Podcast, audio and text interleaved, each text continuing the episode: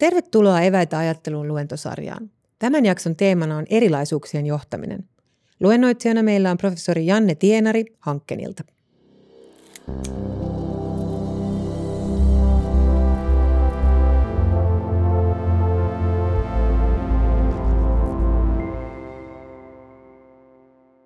Huomenta, kiva nähdä teitä kaikki täällä. Ja mä ajattelin, että kun pyydettiin pitää puheenvuoro tässä luentosarjassa ja ruvettiin Hertan kanssa miettimään, että mistä mä voisin puhua ja keskusteluttaa teitä, niin mä totesin, että johtamisen teema, joka eri tavoin on ollut mun sydäntä lähellä jo hyvinkin pitkään, voisi olla sellainen. Ja mä kutsun sitä erilaisuuksien johtamiseksi. Toivottavasti tässä tämän äh, session myötä se tulee selväksi, että mitä se mulle tarkoittaa, ja sitten jokainen voi omakohtaisesti miettiä, että mitä se voi teille tarkoittaa. Mä uskon, että mä liikun aika yleisellä tasolla, voidaan tarvittaessa zoomata sisään vähän tarkemmin eri teemoihin, mutta mun epäilys on se, että jokainen nappaa tästä jotain, ei kaikkea, ja se jotain ei välttämättä ole sama asia kaikille. Te hyvin erilaisia, veikkaisin, vaikka jotkut asiat teitä yhdistää. Mä itse toimin tällä hetkellä Hankkenilla, täysin suomenkielisenä, työskentelen lähes yksinomaan englanniksi. Päädyin Hankkenille sen takia, että olin ollut pitkään Aalto-yliopistossa sitä ennen Helsingin kauppakorkeakoulussa ja kun Aallon kauppis muutti Otaniemeen, niin mä halusin jäädä töölöön. Sitten mä marssin vaan kadun yli, Arkadian kadun yli ja oikeastaan jatkoin enemmän tai vähemmän samoissa tehtävissä kuin mitä mä oon tehnyt pitkään ja hartaasti eri puolilla, eri yliopistoissa Suomessa ja muualla. Johtaminen on se, mikä mua kiinnostaa eri muodoissa, erityisesti ihmisten johtaminen. Mua on aina kiehtonut se kaikki kummallinen, mitä ihmiset tekee yhdessä ja miten sitä voi yrittää johtaa. Ja mä oon päättynyt hyvinkin erilaisten kysymysten äärelle tämän kiinnostuksen kanssa. Strateginen johtaminen tai strategiatyö on mulle ollut pitkään jo sellainen asia, joka kiehtoo mua, että mitä, mitä tapahtuu ja mitä tehdään erilaisissa organisaatioissa strategian nimissä. Johtaminen ja tulevaisuus on yksi sellainen teema, joka on mua kiinnostanut pitkään.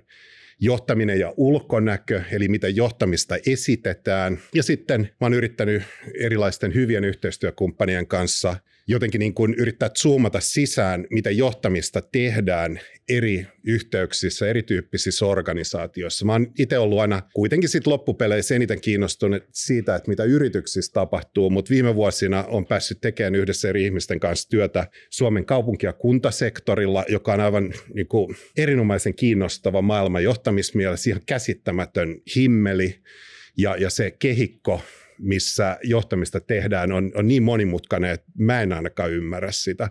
Sitten mä oon yrittänyt zoomata sisään suomalaiseen urheilumaailmaan ja, ja pohtii sitä, että miten johtamista tehdään erilaisissa huippurheiluun liittyvissä yhteyksissä. Ja jotenkin niin kuin semmoinen leimaava tekijä mulle on aina, että mä yritän tehdä yhdessä muiden kanssa juttuja. Ja näissä kahdessa viimeisessä tapauksessa esimerkiksi tähän niin kuin urheilumaailmaan pureutuessa mä tein sitä hyvinkin sisäpiiriläisen kanssa. Ja itse on aina tykännyt olla vähän niin kuin ulkokehällä ja katsoa asioita ikään kuin ulkoa sisään, mutta kokenut, että mä jotenkin tarvin siihen sparraajaksi keskustelukumppaniksi, yhteistyökumppaniksi jonkun, joka katsoo näitä asioita sisältäpäin. Että tämä asetelma on osoittautunut hyvinkin herkulliseksi. Ja johtamista voi niin kuin nykymaailman aikaan niin kuin miettiä hyvinkin erilaisista lähtökohdista. Ja tämä erilaisuuksien johtaminen on ehkä sellainen, joka varmaan herättää veikkaisin monissa ihmetystä, että mik, miksi tämän näköinen ihminen puhuu erilaisuuksien johtamisesta. Mä oon itse ollut pitkään kiinnostunut sukupuolesta ja johtamisesta ja sitä kautta erilaisista moninaisuus- tai monimuotoisuuskysymyksistä. Vähän kyllästynytkin näihin moninaisuuden ja monimuotoisuuden käsitteisiin ja yrittänyt löytää uudenlaisia kulmia, tarkastella sitä, että mitä tapahtuu, kun erilaiset ihmiset yrittää tehdä asioita yhdessä ja tätä kaikkea yritetään johtaa. Ja mun kulma erilaisuuteen on se, että mä oon vasenkätinen se ei ole tietenkään mitenkään merkittävä erilaisuus, vaikka se mulle henkilökohtaisesti on todella iso juttu. Maailma on väärinpäin. Mulla on koko oikea käsi täynnä erilaisia viiltoja, koska kaikki esimerkiksi keittiövehkeet on te, suunniteltu oikeakätisille, ja mulla on niin kuin hyvin hankalaa operoida välillä oikeakätisten maailmassa. Mutta mä en lähde pyytään mitään erityiskohtelua esimerkiksi niin kuin mun työssä tähän perustuen. Ja se on oikeastaan se ensimmäinen asia, mikä mä haluan heittää tässä keskusteluun, että, että se tulee aina niin kuin jotenkin yhdessä valituksi ehkä, että mitkä erilaisuudet on tärkeitä ja missä yhteyksissä, ennen kuin voi lähteä miettimään, että miten näitä erilaisuuksia voi johtaa. Vaikka vasenkätisyys on mulle henkilökohtaisesti todella iso juttu, niin mä en usko, että se on niin kuin mikään semmoinen niin kuin erityisen tärkeä erilaisuuden lähde työelämässä. Tätä kautta mä päädyin seuraavaan tämmöiseen niin kuin alustavaan ajatukseen tähän erilaisuuteen, erilaisuuksien johtamisen teemaan, ja se on se, että kaikki on suhteellista. Ja mun tapa katsoa johtamista on aina se, että sitä tehdään yhdessä, että se ei ole jotain, joka on jossain yksittäisessä ihmisessä. Mä tiedän, että Suomessakin yhä useammat jotenkin niin kuin on alkanut katsoa johtamista näin. Siinä ei ole mitään ihmeellistä tietenkään. Ja kun puhutaan erilaisuuksien johtamisesta, niin aina on hyvä muistaa se, että ne kaikki erilaiset myös tekee samaa. Ja tämä Maurits Escherin piirtävät kädet kuva symboloi sitä, että me koko ajan piirretään toisiamme. Ja tämä kaikki on loppupeleissä yhteistoimintaa kuitenkin, ja johtamistakin aina kuitenkin lopulta tehdään yhdessä. Tätä kautta mä haluaisin heittää peliin kahdeksan erilaista teesiä erilaisuuksien johtamisesta. Katsotaan, että mihin se meidät johtaa. Ensimmäinen on se, että mun mielestä meidän kaikkien ajattelussa ja toiminnassa kannattaa välttää stereotypisointia. Kannattaa kuitenkin välttää ihmisten kategorisointia ja, ja niin kuin vähän kyseenalaistaa niitä omia olettamuksia erilaisista ihmisistä. Mä tiedän, että tässä on niin kuin suuri, suuri jotenkin niin kuin ehkä vaara ajatella niin, että ne nuoret uudet sukupolvet tulee työelämään, ne katsoo maailmaa tietyllä tavalla ja ne tulee muuttaa työelämää tietyllä tavalla.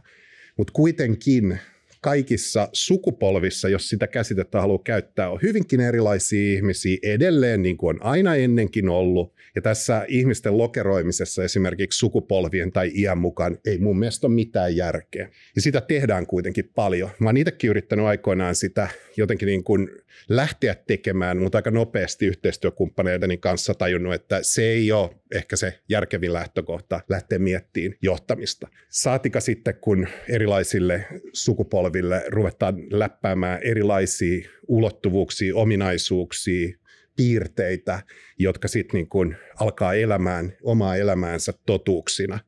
Ja tämä niin stereotypisoinnin yleistämisen vaara on mun mielestä koko ajan tässä olemassa. Että ehkä pikemminkin kannattaisi koko ajan miettiä sitä erilaisuutta myös näiden niin kuin erilaisten kategorioiden sisällä. Mutta tässä on kuitenkin ehkä pieni totuuden siemen tässä sukupolviajattelussa, ja se on se, että me ei ole kukaan mitään sattumaa. Että se elämä, mikä me ollaan eletty, leimaa meitä, ja ne kokemukset, mitä meillä on ollut, erityisesti siinä vaiheessa, kun me kasvetaan aikuiseksi, leimaa meitä. Ja siinä mielessä mun mielestä meidän kannattaisi kiinnittää huomiota siihen maailmaan, eli niihin johtamisen kehyksiin, jotka esimerkiksi tänään ja huomenna leimaa johtamista Suomen kaltaisissa maissa. Ehkä se ei ole kuitenkaan niin, että, että se on se maailma sinänsä. Mä sanoisin, että se on tulkinnat siitä maailmasta, ja tämä ehkä selittää sitä erilaisuutta myös näiden kategorioiden, esimerkiksi sukupolvikategorian sisällä. Ja sitä kautta mun ensimmäinen johtamisteesi on uteliaisuus ja, ja semmoinen niin kuin avoin mieli erilaisuuksille. Mä mietin pitkään, että laittaisinko mä tähän kyseenalaistaminen, mutta mä päädyin siihen, että uteliaisuus on parempi termi. Kyseenalaistaminen voi saada vähän niin kuin kyseenalaisiakin merkityksiä joskus, mutta ehkä uteliaisuus on semmoinen niin yleinen ajatus siitä, että miten kannattaa ihmisten kanssa olla tekemisissä ja miten eri ihmisten kanssa kannattaa yhdessä tehdä töitä.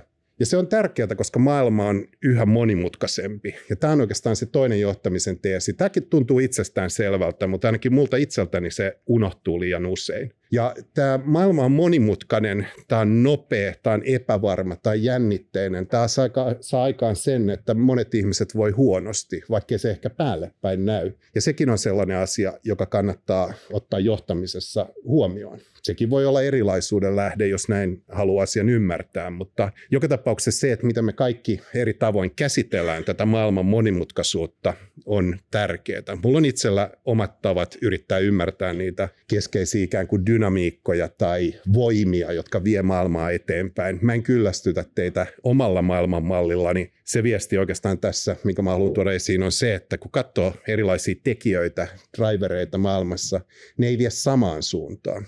Eli maailma on hyvinkin jännitteinen paikka, niin kuin me ollaan saatu todistaa tässä viime vuosienkin aikana. Mutta jotenkin tämä niin maailman, mä kutsun sitä globaaliksi taloudeksi, sen niin kuin jäsentäminen, ymmärtäminen, niiden johtamisen kehysten ymmärtäminen on mun mielestä äärimmäisen tärkeää. Itsestään selvää, mutta se jotenkin niin kuin katoo kaikessa arjen kiireessä. Ja tämä maailma on paljon asioita. Tämä on monimutkainen, jännitteiden, nopea, jne, mutta tämä on myös hyvin visuaalinen. Ja tämä on niin kuin yksi sellainen asia, minkä mä oon niin kuin yrittänyt viime vuosina varsinkin ottaa enemmän ja enemmän vakavasti, kun mä yritän ymmärtää, miten johtamista tehdään erilaisissa organisaatioissa.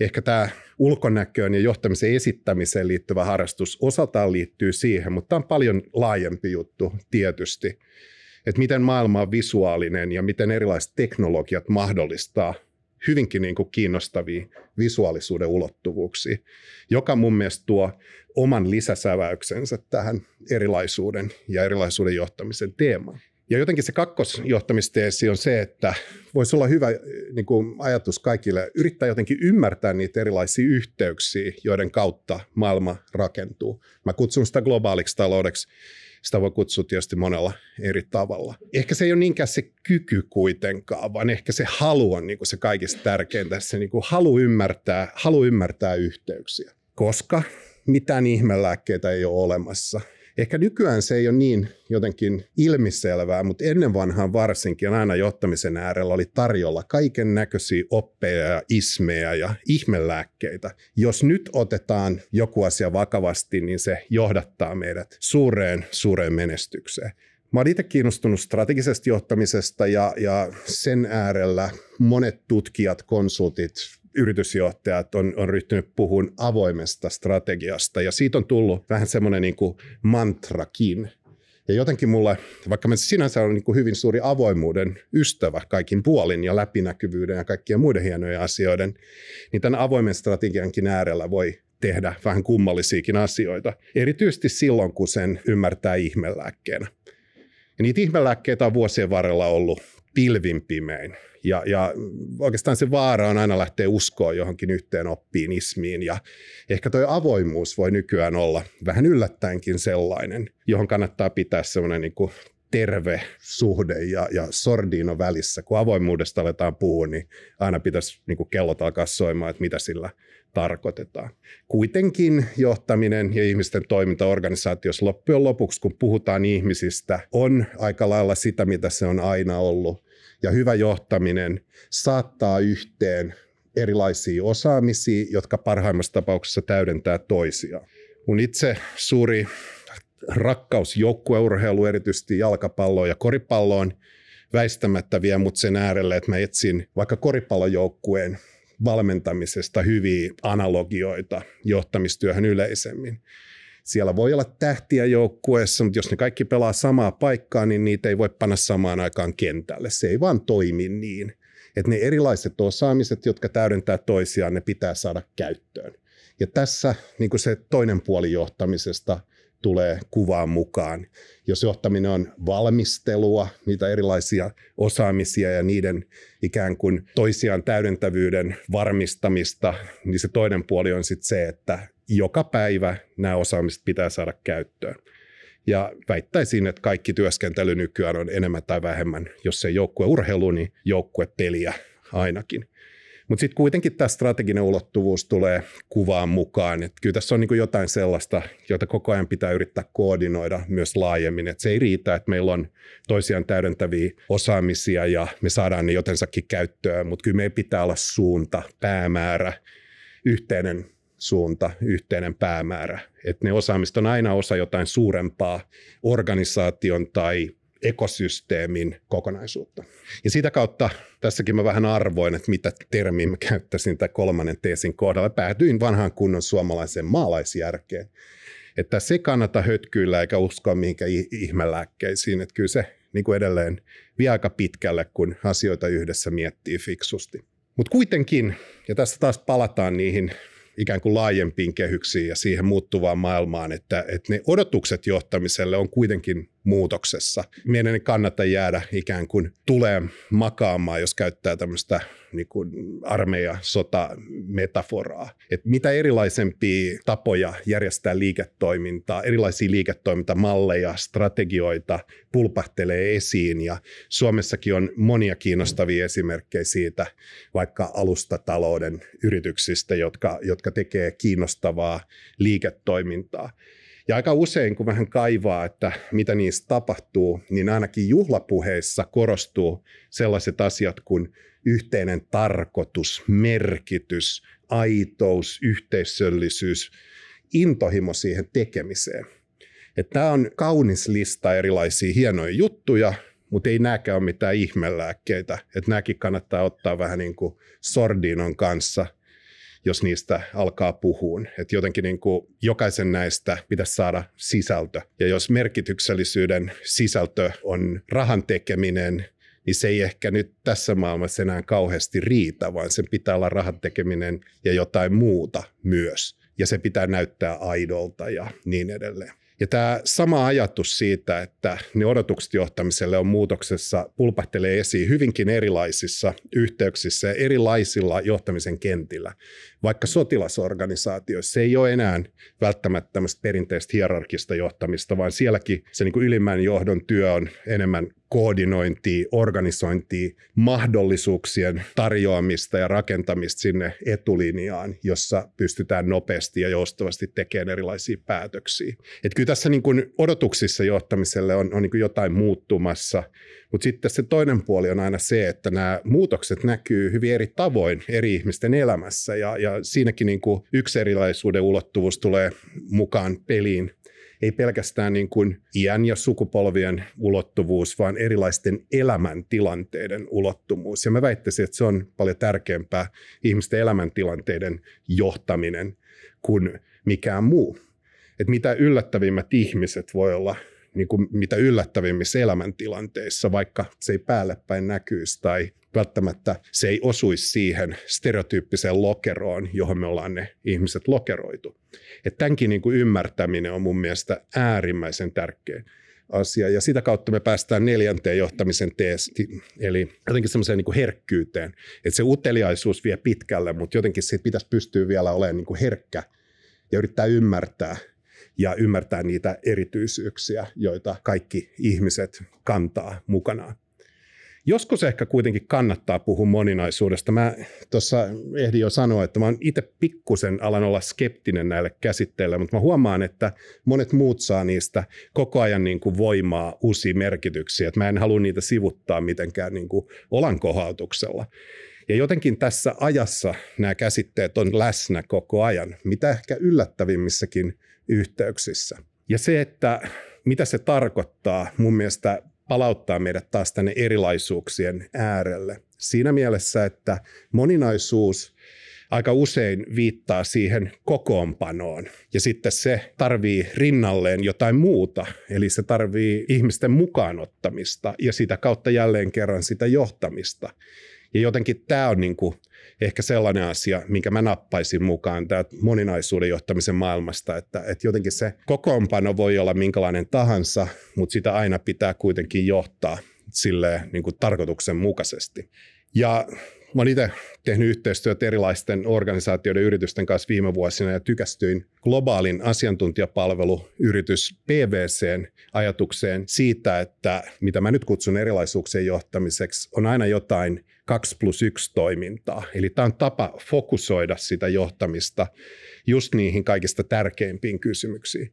PVCn mallissa tämä niin kuin erilaisuuksien ymmärtäminen ja arvostaminen on aina mukana. Sukupuoli on itse asiassa aina mukana, koska se on enemmän tai vähemmän koko ajan läsnä kaikissa organisaatioissa, että se pitää jotenkin PVC mukaan ottaa erilleen näistä muista moninaisuuden lähteistä.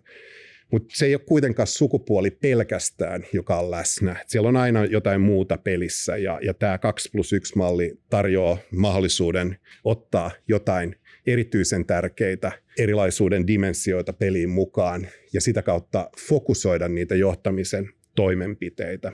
Väittäisin, että tämä on erittäin toimiva työkalu. Ja se on erittäin toimiva työkalu tässä niin kuin suomalaisessa nykyyhteiskunnassa. Tässä mä otan muutaman ajatuksen työterveyslaitoksen Fountain Parkin Teppo Niemisen tutkimuksesta niistä odotuksista, joita ihmisillä on suomalaisessa työelämässä. Ja tästä erittäin runsaasta kiinnostavien löydösten kirjosta mulla sattu silmiin erityisesti tämä yksi, että mistä johtuu, että tasa-arvo, jos nyt puhutaan tasa-arvosta moninaisuuden yhteydessä, niin minkä takia suomalaiset odottaa, että se ei jotenkin lisäänny tai korostu entisestään? Onko se sitä, että me ollaan jo niin kuin, tuuduttauduttu siihen, että Suomi on ainakin noin niin kuin, suhteellisesti ajatellen jo hyvin tasa-arvoinen yhteiskunta ja tämä on saavutettu juttu, että sen eteen ei tarvi enää kauheasti tehdä töitä vai jotain muuta. Mutta mulle tämä on osoitus siitä, että edelleenkin me tarvitaan toimivaa vuoropuhelua, me tarvitaan erilaisten ihmisten vuoropuhelua siitä, että miten me saadaan liiketoimintaa tai muuta toimintaa vietyä fiksusti eteenpäin. Että se tasa-arvo ei ole kyllä mikään niin kuin saavutettu juttu, väittäisin, vaan että sen eteen pitää edelleen tehdä töitä joka päivä, jos siihen uskoo. Ja ehkä se ei ole niinkään vuoropuhelu, vaan mua itse, ja tämä on sellainen opettelemisen kohde ollut mulle, että mulla on ollut aina vaikeaa kuunnella muita ihmisiä. Mä oon joutunut siihen opettelemaan ja huomannut, että maailmasta on tullut pikkusen vähemmän vaikea paikka, kun yrittää sitä tehdä. Et se ei ehkä ole niinkään toimiva vuoropuhelu, vaan toimiva kuunteleminen, ikään kuin strateginen kuunteleminen johtamistyössä. Erilaisten äänien, erilaisten näkökantojen kuunteleminen. Ja sitten tietysti tähän loppuun muutama semmoinen ikään kuin itsestäänselvyys, jota varmaan monet on jo odottanut. Teknologia, mä mainitsin tuossa, että se visuaalisuus on nykyään hyvinkin teknologista tai teknologioiden välittämää, niin teknologia luovii sisään kaikkeen toimintaan. Ja, ja tämä on sellainen asia, mitä mekin ollaan yritetty, minä ja yhteistyökumppanit tutkimustyössä, opetustyössä yrittää ottaa yhä enemmän ja enemmän vakavasti. Strategiatyö on siinä hyvä esimerkki. Ja jotenkin mä oon vuosien varrella alkanut ymmärtää strategian verbinä, että se on todellakin jatkuvaa tekemistä, että se ei ole mikään suunnitelma tai tiekartta. Suunnitelma ja tiekartta on yksittäisiä osasia strategian tekemisestä. Ja se, että miten strategian tekeminen muuttuu, on aika iso kysymys. Siihen voisi käyttää hyvinkin paljon aikaa nyt en ajatellut sitä tehdä, mutta kuitenkin se maailman muuttuminen, jota mä yritin kuvata tuossa aluksi, tämä niin kuin johtamisen kehysten muuttuminen, tämä maailman monimutkaisuus, nopeus, jännitteisyys saa aikaan sen, että strategiatyötä väittäisin Suomen kaltaisissa maissa yhä useammin tehdään aika eri tavalla kuin ennen. Tosin siellä on aina jäänteitä vanhasta, eli tässä on niin kuin se lisähankaluus, että nämä perinteiset hierarkiset strategia-ajatukset on aina kuitenkin jossain muodossa läsnä, vaikka me yritetään muuttaa sitä strategiatyötä vastaamaan yhä paremmin nykymaailman haasteisiin. Mutta se teknologia, ja tämä on niin kuin mulle ollut nyt se iso kysymys tässä viime vuosina, että jos mä puhun strategiatyöstä ja strategiasta verbinä, niin miten ihmiset ja teknologiat tekee sitä yhdessä? Ja tämä on nyt semmoinen kysymys, että siihen ei niin kuin ehkä näihin muihin kysymyksiin löydy mitään yksittäisiä oikeita vastauksia, vaan tätä pitää yrittää ymmärtää. Väittäisin taas zoomaamalla sisään erilaisiin yhteyksiin, erilaisiin organisaatioihin ja yrittää ymmärtää, että miten ihmiset ja teknologiat tekee enemmän tai vähemmän onnistuneesti strategiaa yhdessä. Eli mä laajentaisin tätä erilaisuuksien johtamisen teemaa koskemaan myös muita kuin ihmisiä. Tässä tapauksessa teknologioita, mutta totta kai myös muita, muita kuin ihmisiä voi olla niin kuin hyvinkin olennaisia mukana tässä johtamisessa.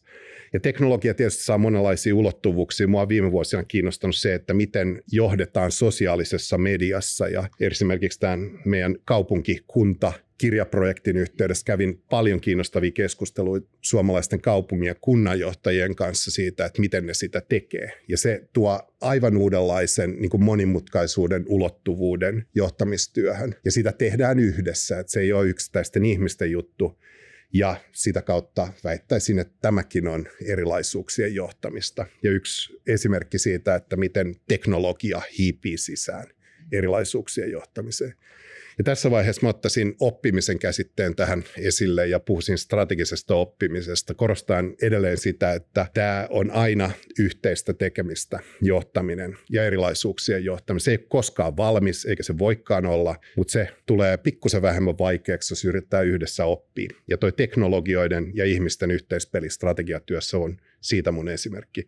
Ja sitten ehkä sellainen teesi, jota joku teistä on voinut jo odottaa, sitä ei voi sivuttaa enää. Jopa minä olen sen ymmärtänyt nyt viimeinkin, että vastuuttomuus, paitsi että se on ehkä huono asia, niin se myös maksaa yhä enemmän yrityksille.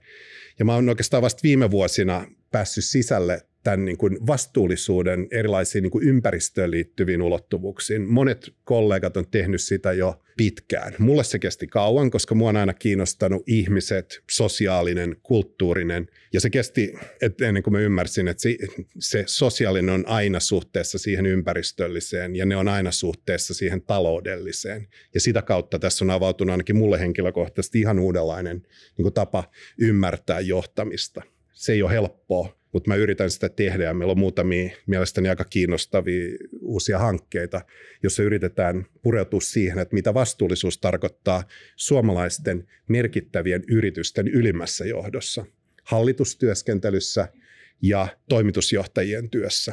Ja sitä ollaan nyt yritetty lähteä tekemään ja, ja homma on aika kivasti etenemässä. Laura Varja, on tehnyt haastattelututkimusta, haastatellut hallitusten puheenjohtaja, nyt haastattelee toimitusjohtaja. Meillä alkaa muodostua kuva siitä, että kuten ehkä kaikissa muissakin asioissa Suomessa, tässäkin on hajontaa. On edelläkävijöitä, on todella, todella merkittävästi jo vastuullisuuden vakavasti ottavia yrityksiä. Niitä on aika paljon.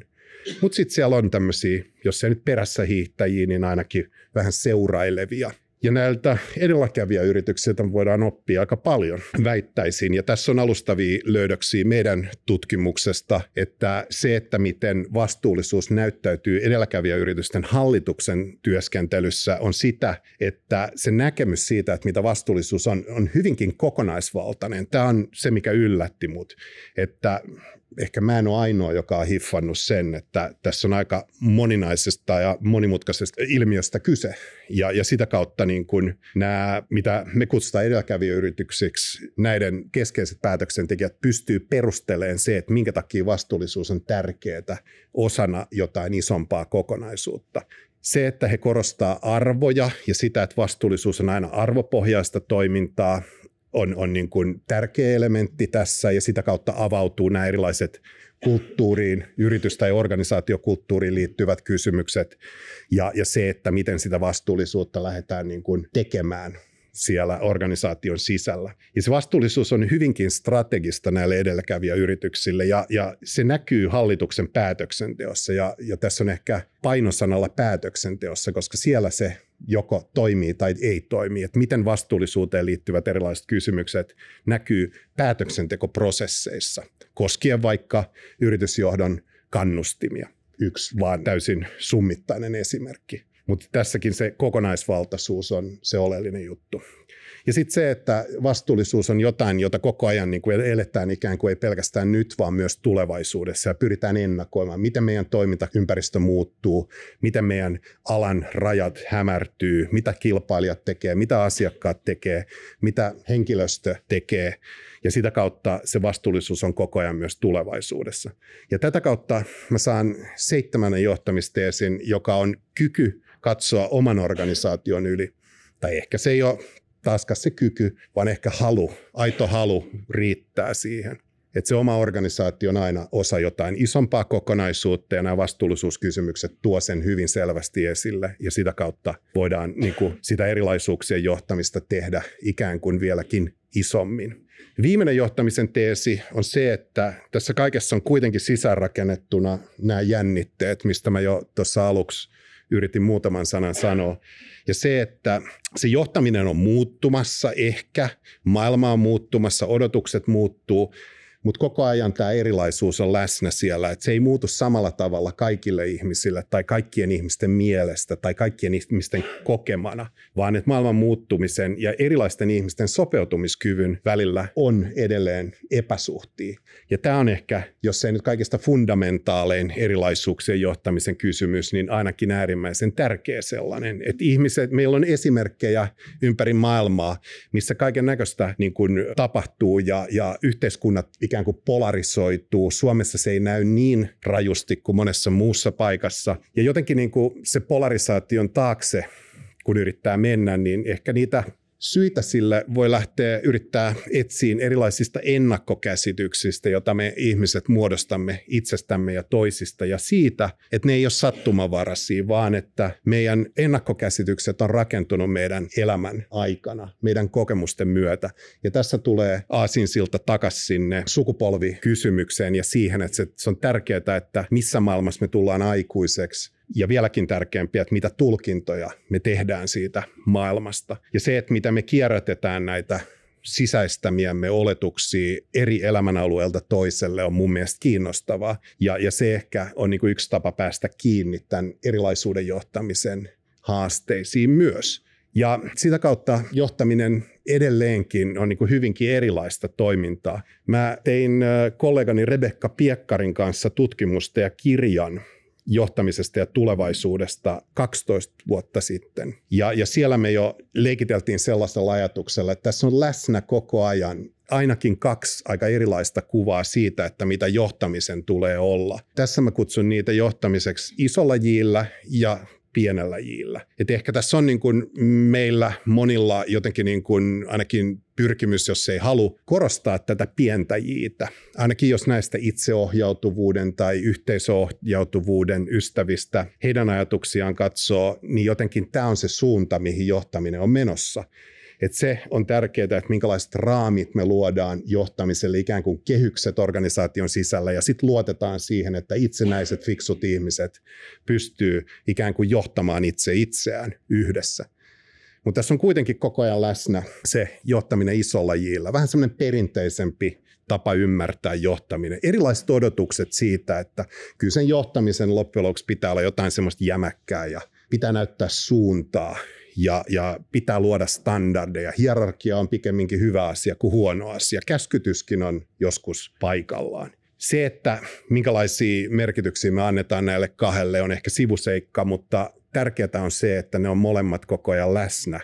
Ja jotenkin näiden välillä tasapainoilu on mun mielestä äärimmäisen tärkeä erilaisuuden johtamisen kysymys myös. Et tässä niin kuin pikkusen yleistään voi nostaa esille sellainen ajatus, että tämä pienen jin johtaminen katsoo erilaisuuksia mahdollisuutena, ja sitten tämä ison jin johtaminen usein katsoo erilaisuuksia haasteena. Mutta jos nämä on molemmat läsnä, niin se johtaminen on aika hankalaa työtä. Ja kun otetaan vielä mukaan ihmisten odotukset siitä, että mihin työelämä on menossa, mä palaan tässä työterveyslaitoksen ja Fountain Parkin tutkimukseen ja näihin erilaisiin yhteyksiin eri ilmiöiden välillä, jotka ikään kuin meidän ajatuksissa ja odotuksissa vie maailmaa ja työelämää eteenpäin, niin tämä niin teknologian merkitys, digitalisaatio on yksi asia, joka kiinnittää mun huomiota. Sitten on, on se puuttuva nuoli kiireen lisääntymisen ja työn merkityksellisyyden välillä. Tämä on sellainen asia, joka mun mielestä myös johtamisessa ja myös erilaisuuden johtamisessa kannattaa ottaa yhä vakavammin, että miten luodaan ihmiselle, se, ihmisille sellaiset työskentelyolosuhteet, jossa se kiireen tuntu on hallittavissa ja se merkityksellisyyden tunne pysyy ja paranee. Ja tämä on tietysti yksi sellainen asia, joka on kiinnostavaa, että jos mietitään sitoutumista, työnantajien sitoutumista työntekijöihin ja työntekijöiden sitoutumista työnantajaan, niin tästä on puhuttu jo hyvinkin pitkään, ainakin näiden uusien sukupolvien kohdalla, että miten se sitoutuminen ikään kuin rapautuu. Mutta tässäkin mun mielestä se on sellainen asia, joka on vähän tämmöinen munakana juttu, että ehkä hyvät työnantajat noin keskimäärin pystyy sitouttamaan hyviä työntekijöitä paremmin kuin huonot, jos vähän nyt yleistää. Mutta tietysti tämä menee niin kuin ihan monimutkaisemmaksi ja monimutkaisemmaksi. Ne työelämätaidot, joita tulevaisuudessa meidän ainakin uskotellaan tarvitsevan, on niin kuin hyvinkin moninainen setti. McKinsey, liikkeedon konsultointiyritys, tekee tällaisia selvityksiä, monet monet muut tietysti myös. Ja, ja sieltä piirtyy aika tämmöinen niin kuin yli inhimillinen kuva siitä, että mitä kaikkea meidän pitäisi osata työelämässä tulevaisuudessa. Meidän pitäisi osata kaikki nämä teknologiaan, digitaalisuuteen liittyvät jutut. Meidän pitäisi osata ajatella oikealla tavalla kriittisesti, jne. Meillä pitäisi olla aika hyvät tämmöiset vuorovaikutustaidot, että me pystytään tekemään kaikkien kanssa, erilaisten ihmisten kanssa yhteistyötä, ja sitten me kaiken tämän lisäksi pystytään vielä kivasti johtamaan itse itseämme. Mä en tiedä, onko toi kuinka niin kun, no ainakaan innostava kuva tulevaisuuden työelämässä. Mielestäni se vaikuttaa vähän pelottelulta. Kyllä varmaan niin kuin joudutaan itse kukin oppiin uudenlaisia kyvykkyyksiä ja yritetään saada ne yhdessä muiden kanssa toimimaan, mutta ehkä rajansa kaikella. Ja miten sitä yrittää johtaa? Me palaan tähän, mikä on mun mielestä kaikista tärkein erilaisuuksien johtamisen teesi, eli tasapainoilu. Johtaminen väittäisin eri muodoissaan, eri tavoin, on aina jonkin sortin tasapainoilu. Ja sitä se on varmasti myös tämän erilaisuuksien johtamisen teeman äärellä. Tässä on mun kahdeksan johtamisen teesiä, eli uteliaisuus, halu ymmärtää yhteyksiä, maalaisjärki, herkkyys ihmisten elämäntilanteille, toimiva kuunteleminen, strateginen oppiminen, halu katsoa oman organisaation yli ja tasapainoilu. Lista ei ole tietenkään tyhjentävä ja tämä on vaan mun versio siitä, että mihin johtaminen voisi olla matkalla ja mä uskon, että kaikilla teistä on ihan omat versiot siitä. Kiitos.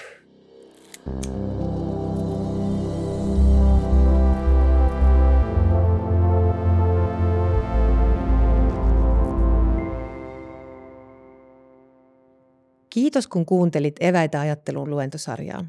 Yhteistyössä Aalto-yliopiston Future Work, työelämän tutkimusyhdistys ja Työ 2030-ohjelma – Lisää infoa ja linkkejä löytyy osoitteesta www.aalto.fi kautta en kautta future work.